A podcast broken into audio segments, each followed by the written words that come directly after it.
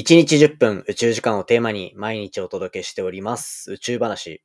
今回は宇宙から解明する台風の規模というところをテーマにお話ししていきたいと思います。日本も台風に悩まされるタイミング非常に多いというところがある一方で、ここじゅうごねんかんで台風の予測精度っていうのはその複雑さからどんどん下がっていってるというそんな傾向があります。その中で北海道大学、東北大学、そしてフィリピン政府が立ち上がって台風の勢力を測る新たな衛星を打ち上げ、そして研究の成果が出始めた、そんなお話をしていきますので、ぜひ最後までお付き合いください。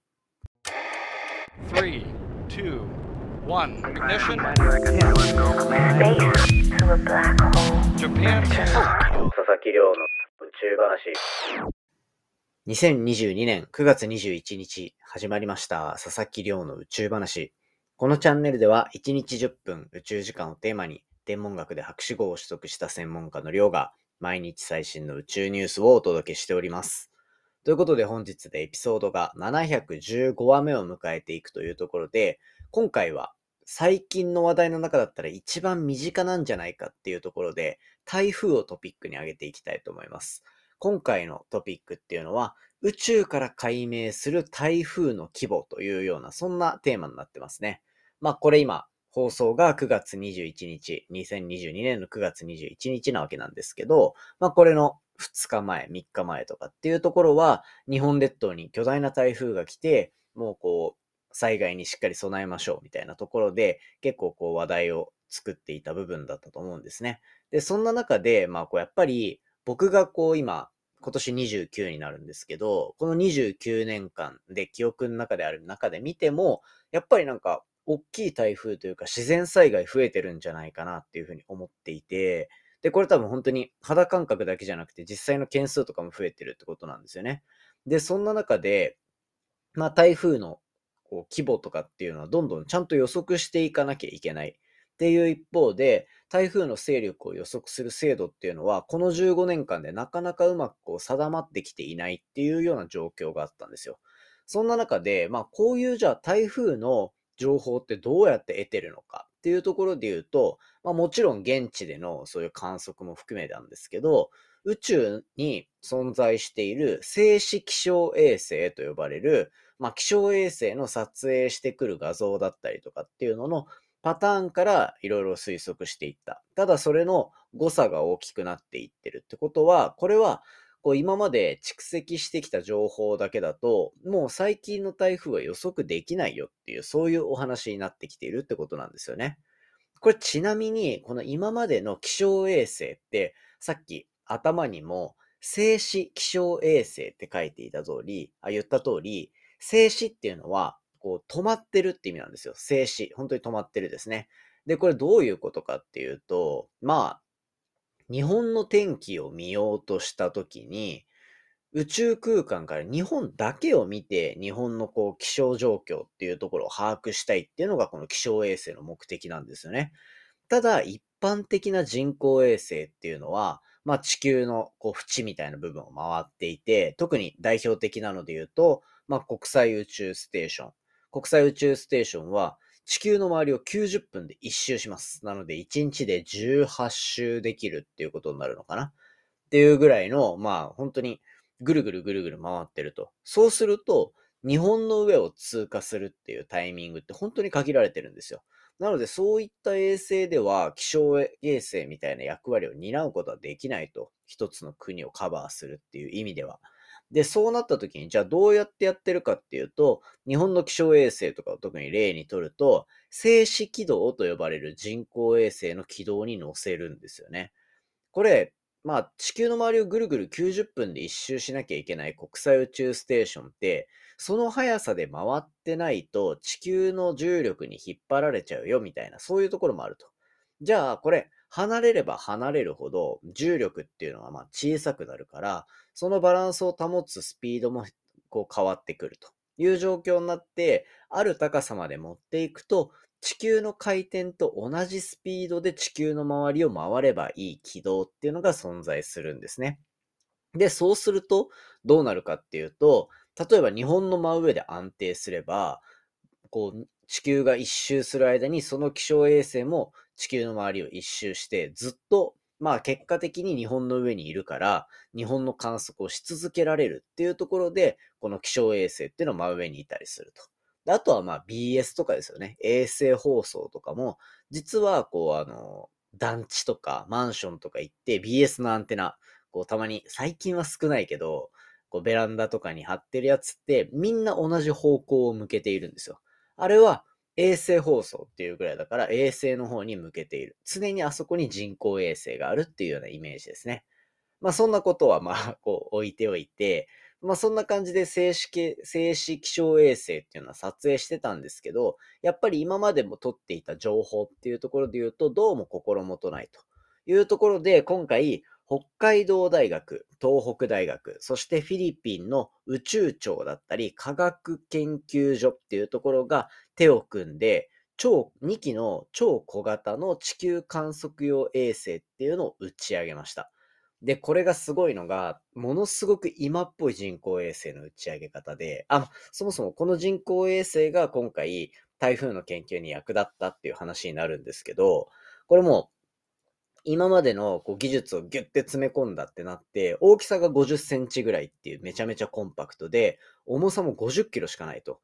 これはもう超小型と本当に言っていいぐらいのもので、で、開発から打ち上げまででかかったお金がごおくえん。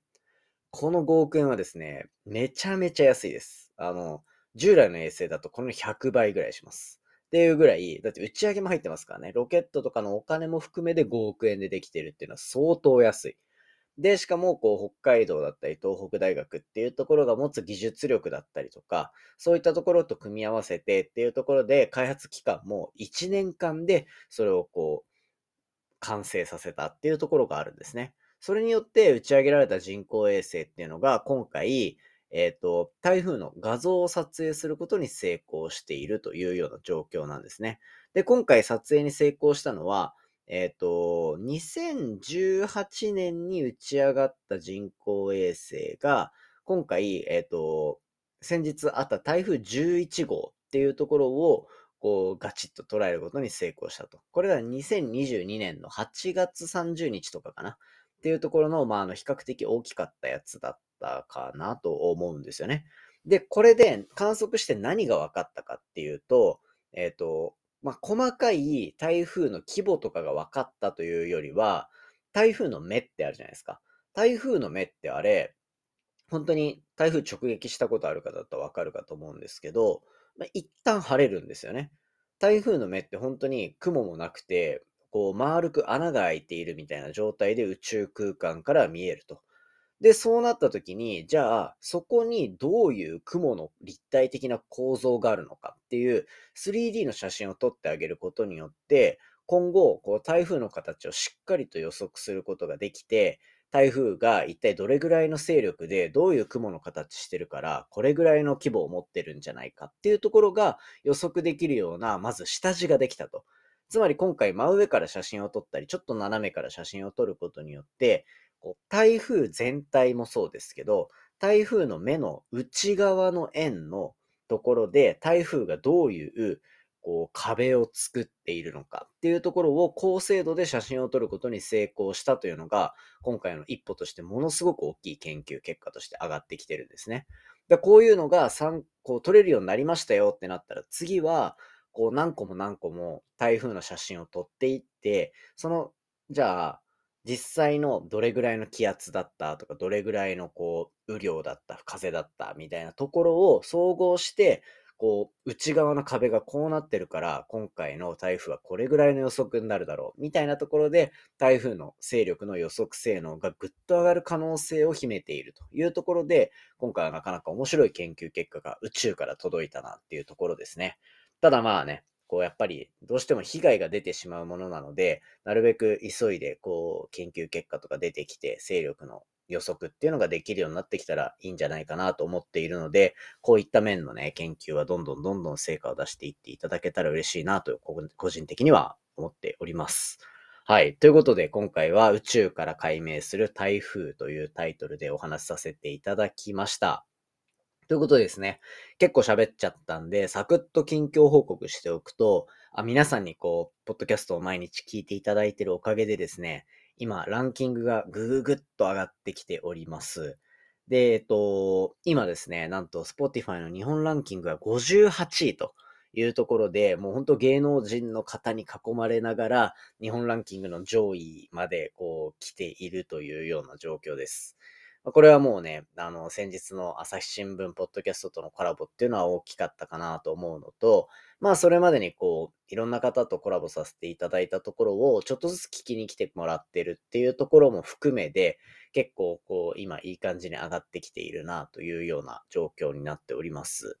ただですね、まあ、こう、いろんな方の話聞いてるとやっぱいちいになるまでっていうのは多分今、聞いてもらってる数とか、新しく僕のチャンネルを見つけてもらうとかも含めで言うと、本当にじゅうばいとか